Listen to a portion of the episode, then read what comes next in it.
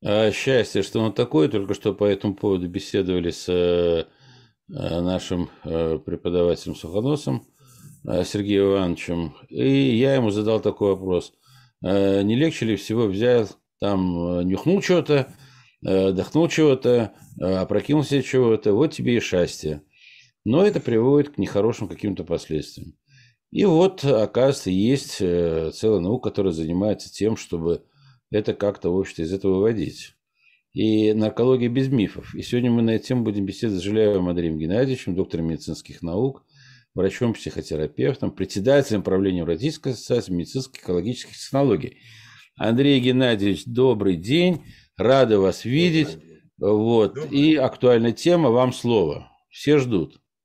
Спасибо. Ну, на самом деле я постараюсь не повторять то, что является общеизвестным, но вместе с тем обращу ваше внимание на следующий интересный факт.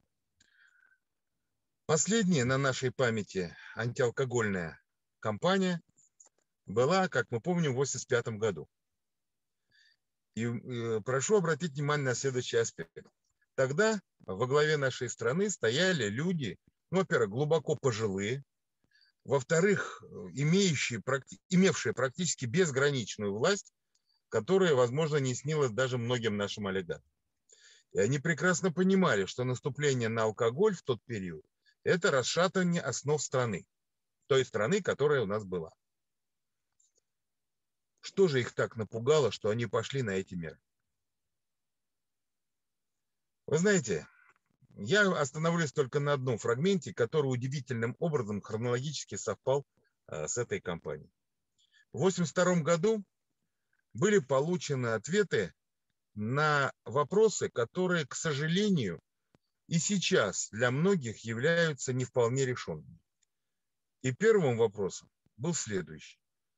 Сколько времени находится алкоголь или наркотик, введенный извне в организме человека? Где и как? Вопрос сейчас в моем исполнении, понятно, а, ответа не требует, каждый отвечает по-своему. И здесь я обращу внимание на некоторые особенности.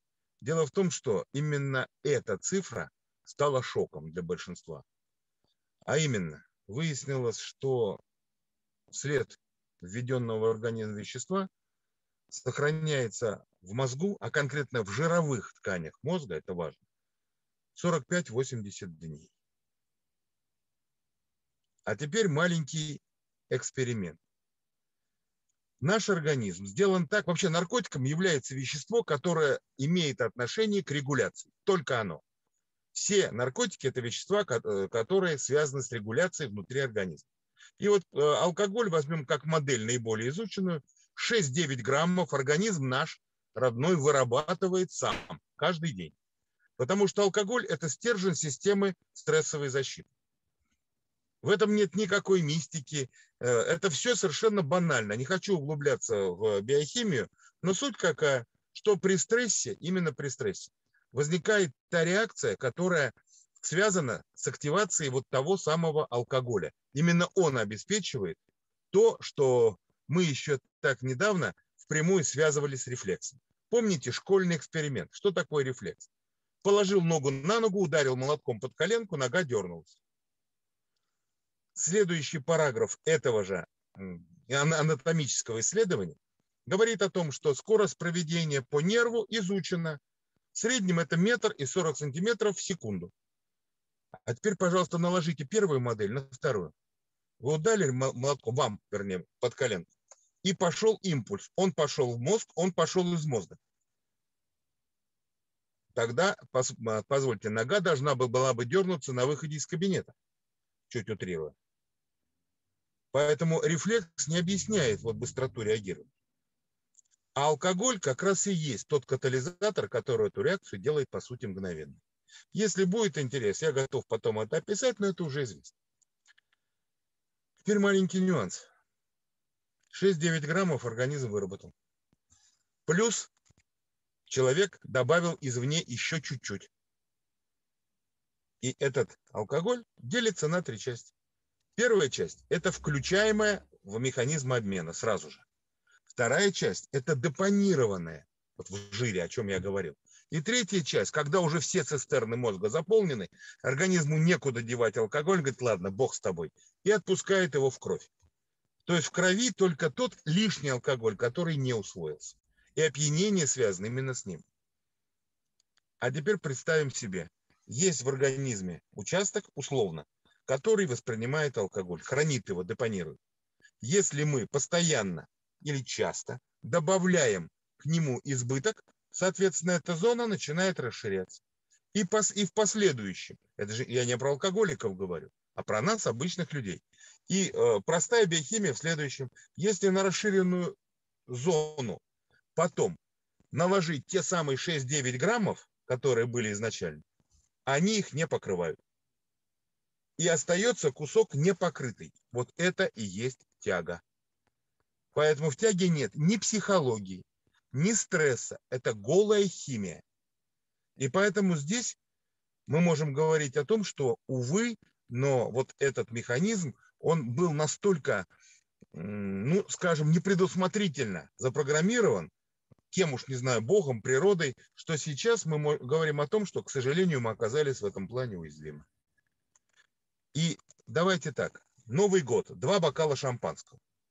Это уже доза, которая уходит в депо частично и считайте до 23 февраля, ну, опять же, утрирую чуть-чуть, мозг заряжен внешней дозой. То есть, таким образом, мы формируем вот это расширение рецепторного поля. Мы пере, переориентируем часть нейронов на работу с алкоголем. Потребность и усвояемость возрастает. Но кто это заметит? Два бокала шампанского в Новый год и по 20, и представим себе, после этого ни грамма так получилось. Никто не, не держится, это же не алкоголизм. Просто не попало вот такой ситуации, алкоголя не было. И где-то перед 23 февраля, когда внутренний алкоголь все-таки выйдет, образуется небольшая ямка, и на полдня испортится настроение. Кто это заметит? И кто это свяжет? И потом организм сколыхнется, поле сузится под воздействием стресса, чуть позже об этом скажу, и пойдет все нормально. Организм наш очень в этом плане сбалансирован. Но он не предполагал, что человек будет вводить алкоголь с унылой периодичностью. И если взять, кстати сказать, странные вещи, все традиционные календари, обратите внимание, там праздники чередуются как раз с этим периодом. Не чаще. И не реже. Может быть, тут и был какой-то, ну, такой тонкий расчет или случайность, которая так удачно легла в наше летоисчисление по различным конфессиональным и прочим системам исчисления. Это так. Теперь второй момент. Что происходит тогда, когда образуется избыток этого рецепторного поля? Я не собираюсь говорить опять-таки о тонкой биохимии, да и, собственно, не вижу в этом смысла. Посмотрим, как это выглядит извне. Логика очень простая. В норме любой наркотик, алкоголь имеют только количественное влияние на мозг. То есть, утрируя опять-таки полярные какие-то вещи, человек пришел на свадьбу веселый, выпил или, не дай бог, принял наркотик и стал еще веселее. Пришел на похороны грустный, выпил, стал еще грустнее. Вот это норма. Так вот, когда эта норма нарушается и качественно меняется эмоции, человек пришел на свадьбу веселиться, выпил, и полез драться с женихом. Пришел на похороны грустный, опять же выпил и ну, начал приглашать вдову на танец, как в известном анекдотическом сюжете. Вот это качественное изменение эмоций говорит о том, что теперь эмоции уже перестали быть определяемы внешней ситуацией. Они стали зависеть от внутренней химии, вызванной как раз алкоголем в данном случае. Ну, наркотик ну, тут мало чем отличается на самом деле. Таким образом, вот этот Рубикон, когда качественно меняется эффект, инверсия эффекта, это мы можем назвать, вот это как раз и является отправной точкой начала зависимости. Именно с нее надо уже вводить иные режимы, хотя бы по паузам, хотя вы, человек, который перешел эту грань, он еще не в алкоголизме том, который определяется врачами. Но первая ступенька уже позади. Второй момент, второй аспект. Когда мы говорим об алкоголе я упомянул чуть раньше, что природой, опять же, не знаю, Богом, природой, кем-то поставлен механизм единственный, который достоверно снижает вероятность развития алкоголизма в этот угрожаемый период. Это стресс. Гормоны стресса, они как бы вытесняют условно алкоголь из тех связей. И таким образом стресс становится лечебным фактором.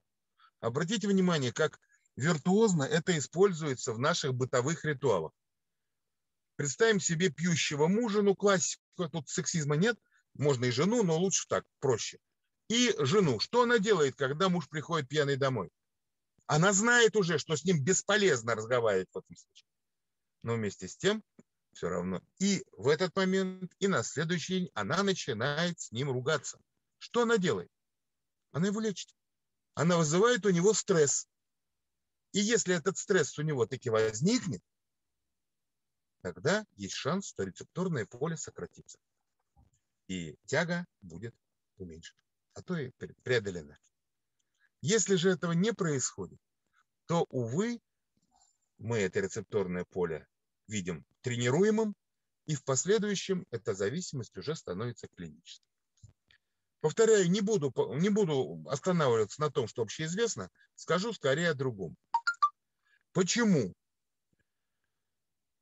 зависимость с момента ее возникновения считается психическим заболеванием? Вот видите, человек стоит, курит обычную сигарету. В трансформации нашей классической наркологии это уже зависимый. Он психически больной. Скажите ему об этом. Согласится ли он с этим? Не думаю. А теперь маленький, но очень ехидный эксперимент. Каждый может его проделать на ком-то, кто окажется поблизости и зазевается. Не обязательно курящим или выпивающим. Все мы знаем, взрослые люди, таблицу умножения. То есть у нас есть когнитивный запас. Этот запас легко мобилизуется. Мы можем сейчас ответить на легко и быстро на вопрос относительно таблицы умножения. Там 6,7, 5,8 и так далее. А теперь представим себе, что вы берете и осуществляете нажим на болевую точку в этот момент. Не себе, только другому. Иначе это не сработает. И мгновенно человек как бы теряет этот когнитивный запас. Он перестает отвечать. Что он поглупел? Нет. Просто у мозга есть закон. Только одна доминанта в единицу времени может работать. И если этой доминантой стала болевая, она более важна организму, чем задачка арифметическая. Организм бросает, мозг бросает э, задачу и переключается на болевой раздражитель. А теперь представьте, вот та самая ситуация внутри мозга, которая была, которую я описывал. И это голодающие клетки, которые не восполняются естественным запасом 6-9 граммов. Вот это и есть тот самый эквивалент, то есть внутри мозга формируется возбуждение. Кстати, сами наркоманы и алкоголики очень образно говорят об этом. У меня пуля в голове. Не понимая даже сути того, что говорят. Так вот, в этой ситуации происходит следующее. Человек прекрасно еще в начале пользуется всем спектром знаний, которые накопил. А вот новые он добывает уже с большим трудом. Новые не входят. Как это выглядит в реальности? Ну, чаще всего это у молодых людей. Берем парня, который, например, поступил, или девушку, неважно, в институт, и он с той или иной эффективностью готовится к экзаменам. То есть он знает, что он прочитает там 10 страниц в час, и он их сможет пересказать, запомнить и так далее. Это он еще не закурил. А потом он закурил. И странная вещь. Он читает те же 10 страниц, а усвоение не происходит. И что происходит у него? Он начинает, простите за слово, психовать, то есть вызывать у себя стресс. Он нервничает, он психует, он дергается, он звонит друзьям. Представляешь, вот, вот бесполезно.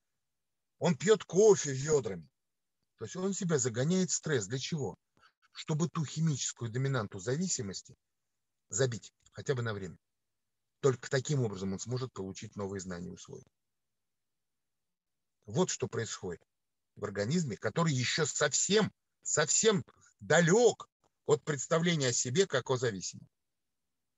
И получается, что этот молодой человек входит в сессию, ну, как модель, с одной сигаретой в день, а выходит с четырьмя. Почему? Пробить этот можно двумя способами. Либо стрессировать себя, либо выкурить сигарету и на время этот участок э, замолчит. Вот и все. Вот так нарастает толерантность, вот так нарастает количество. И вот это как раз то, что, к сожалению, мало кто учитывает. Вот именно поэтому с ограничением. Многие мне говорят, я слышал эти аргументы, что вот, пожалуйста, вы есть наркоманы, гениальные музыканты, там поэты, писатели. Один из лучших в этом ряду э, Владимир Семенович Высоцкий. Пожалуйста, вот для меня лично.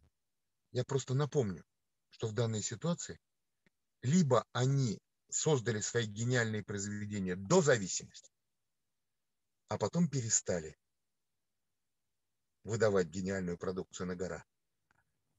Не говоря о гениальности, даже о выдающихся каких-то моментах, напомним Стивена Кинга. Когда он увлекся ЛСД, то есть он расширял сознание, чтобы создавать свои фантасмагорические сюжеты своих романов последующих. И он же сам нашел в себе силы после определенным образом проведенного лечения признаться. Он сказал, слушайте, я перечитал свои романы, и я прошу, кроме первых 12, их не экранизировать и не издавать. Это тогда мне казалось под ЛСД, что они являются шедеврами. Я прочитал, это бред. Так вот, вторым, тем, который был Высоцкий, он до последних дней, на мой взгляд, и подобные ему, остаются людьми гениальными. Но ценой этого является следующее. Они сгорают. Они ведут себя вот поэтому пике стрессов. Он, они себя заводят. Вспомнив его поведение, вспомнив его совершенно неоднозначную и совсем нелегкую жизнь, отраженную как в воспоминаниях современников и друзей, знавших его, так и уже в художественной формате. Посмотрите, он пошел по второму пути, он сгорел. Вот и все. Вот такие вот нюансы, касающиеся наркологии. Но есть обнадеживающий фактор. Если мы посмотрим, я могу опять привести пример. Есть такое местечко, христиане. Это в Копенгагене. Был остров, сейчас он такой полуостров, к нему провели дорогу сухопутную, где было разрешено селиться наркоманам и алкоголикам со всей Европы. Самым вот тяжелым алкоголикам, наркоманам. Это был вот такой остров. Сейчас я не знаю мотивы этого решения, но остров такой существовал. Об этом общеизвестно. Если кто-то будет в Копенгагене, загляните в христиане. Чистенький, бюргерский европейский райончик. Ничем не отличающийся от других предместий крупных европейских городов. Чистенькие бюргеры выходят, садятся в чистенькие маленькие машинки. Аккуратные такие классические дамы машут им рукой, провожая на службу, встречаются. И район ничем бы не отличался э, сейчас ни от какого другого, кроме единственного маленького нюанса. Ездит фургон муниципальной службы по этому району. И в этом фургоне сидят усталые такие вот дядьки вполне ремесленного вида. У них там стоят краскопульты, трафареты сложены, а, краски всякого рода и звания. Что они делают? Они подъезжают к чистенькому домику или к, пост... или к какому-нибудь памятнику, кряхтя вылезают из машины, берут э, баллон с краской и разбивают его о чистенькую стену чистенького дома. А потом подъезжает к постаменту памятника и рисует на нем трафарет, например, Че Гевары. Или еще что-то. Что они делают? Они поддерживают туристический имидж района. Всего лишь. Почему это надо? Вот там живут те, кто когда-то приехал вот в том плачевном состоянии. Как же получилось так? Где тот гениальный врач, который их вылечил? Так вот, сейчас у наркологов есть недоумение и определенным образом такое тайное знание, которым они не всегда делятся. А именно, в период инволюции, то есть когда возрастные изменения в организме начинаются, а это достаточно рано, это где-то ну, около 40 лет. И в этот период тяга, какой бы она ни была, резко слабеет. То есть у человека, дожившего до этого периода, наркомана, алкоголика, появляется шанс. Не все его используют, но шанс появляется. Именно отсюда те самые рок-музыканты, которые висели на всем, которые перепробовали все в гигантских количествах. Но им повезло, они не умерли от передоза. Они выжили. И сейчас они уже постаревшие, являют собой пример, который, в общем-то, не укладывается в прокрустово ложе наркологических установок. Они не должны были выжить по всем параметрам. Вот человек, который дожил, он получает шанс. По сути, второй. Вот это как раз есть то, что было неожиданностью, не укладывалось в нашу наркологическую программу. И вот сейчас, на самом деле, в связи с этим возникает совершенно другая позиция помощи людям, страдающим зависимостью. Да, э, есть масса терапевтических усилий, психотерапия, общество анонимных алкоголиков. Это все эффективно. Почему? Потому что мы создаем конкурентный стресс. Так вот, если человеку зависимому конкурентный стресс создать, почему ему говорят, вспомни о детях, вот ты сейчас пьешь, а дети страдают. То есть бьют по больному, по тем ценностям, которые могут вызвать больший стресс, чем стресс-зависимость. Стресс-зависимость – стресс на уровне потребностей, а на уровне целей жизни удастся создать, и потребность будет погашена. Та самая тяга будет убрана. Но создать вот этот стресс либо удается усилиями со стороны, представляете условия в группе анонимных алкоголиков? Человек, который всю жизнь сопротив, ну, во всяком случае, жизнь в болезни сопротивлялся признанию себя таковым, начинает каждое занятие с того, что в присутствии других встает и говорит, я алкоголик или я наркоман. Это страшное признание. Это стресс гигантский. И вот сам факт признания зачастую становится одним из этапов выздоровления. Второй вариант.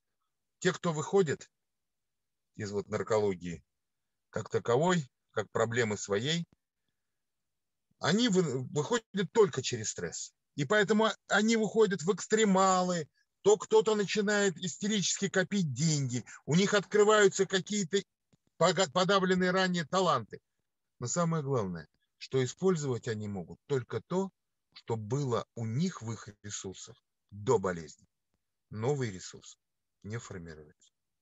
Именно поэтому успешными являются те коммуны, которые не занимаются э, экзальтированным развитием личности, модное сейчас течение, а возвращают людей в те навыки, которые у них сформировались с детства.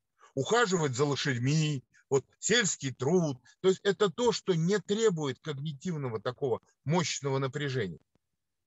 Это то, что человек может делать, обратясь к прошлому опыту. Вот это, собственно говоря, если посмотреть с этой стороны на все то, что мы имеем сейчас, мы как раз и увидим подтверждение этих положений, этих реперов, которое сейчас и определяет успех и неуспех наркологии. И последнее, по-моему, да, по времени, последнее, что я сегодня по, этой теме готов сказать, это то, что сейчас доктрина вот той самой наркологической жесткости – то есть приходит человек к наркологу, первое, что говорит нарколог, не пей, не кури, не колись, не нюхай и так далее. Что зависит от того, что человек делает. И вы знаете, это, наверное, правильно, потому что это самое лучшее. Опять же, из позиции стресса тоже. Но есть категория людей, которые осознают вред. Они его осознают и не могут ничего с этим сделать. И вот здесь как раз мы можем, мы-то знаем, какой, где можно поискать вред, наносимый тем или иным вводимым извне препаратом. И даже помогая людям, не бросившим, продолжающим, мы, тем не менее, даем им шанс дожить до того времени, когда тяга ослабеет. Вот в этом сейчас, наверное, смысл работы многих врачей, которые далеко не все осознают то, что я сегодня вам доложил. Они могут, то есть тут нет никакой новизны особой, я просто собрал факт, сложил. Но вместе с тем, если мы поможем людям пережить вот этот период до момента инволюции, у них появляется шанс. Вот, собственно говоря, то, что вкратце я хотел сейчас рассказать вам для того, чтобы было интересно. Да, слушаю.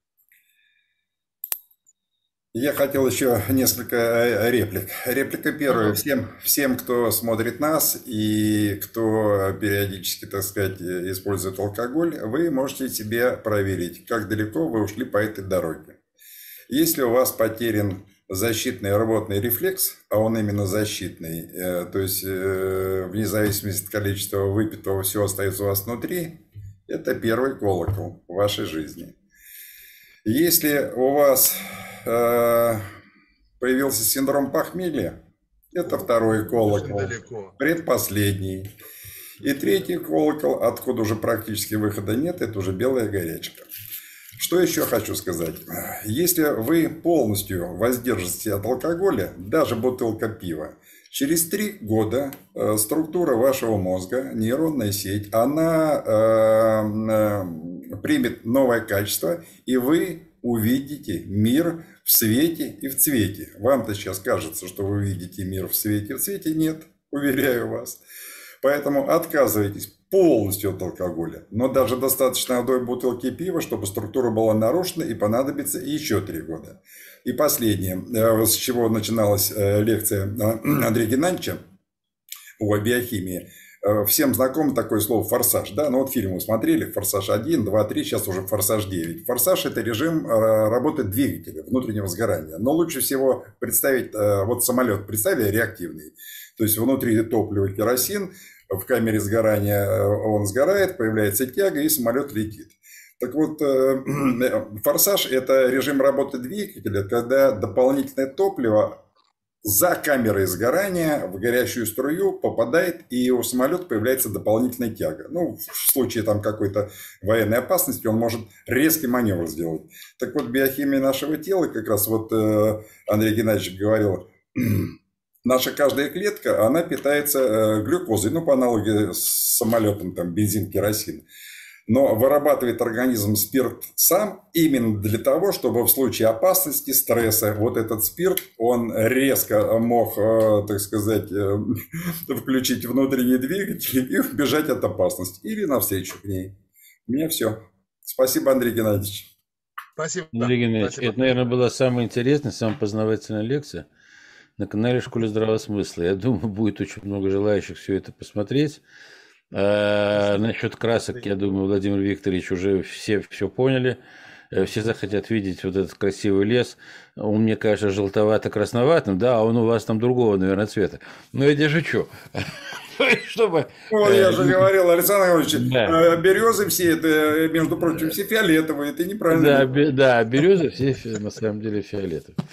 Но шутка-шутка, на самом деле проблема, в общем-то, на самом деле очень серьезная много по этому поводу юмора и всего прочего, но э, я думаю, эту тему надо будет продолжать. И я вас очень прошу, э, скорее всего, будут комментарии под вашим видео. Вы их посмотрите, пожалуйста. Там, наверное, будет много вопросов и много там каких-то, ну, там, пожеланий, может быть. И тогда мы следующую передачу, когда сделаем, мы начнем ну, с того, чтобы ответить как-то на вопросы наших слушателей. Я еще хочу так сказать он... следующее. Статистика да. показывает, что в нашей стране, именно статистика, э, идет резкое снижение потребления алкоголя. Но самое, самое поразительное и радостное о том, что молодежь перестает пить. Статистика да. это показывает по сравнению, к примеру, с нашим поколением, а мы все здесь вот, наверное, с портвейна начинали. Ну, все, надо заканчивать. Александр Иванович, благодарим. Да, спасибо большое. Спасибо. Всего спасибо. доброго вам. Да и до скорой встречи, я надеюсь. Всего спасибо. доброго. Спасибо. Всего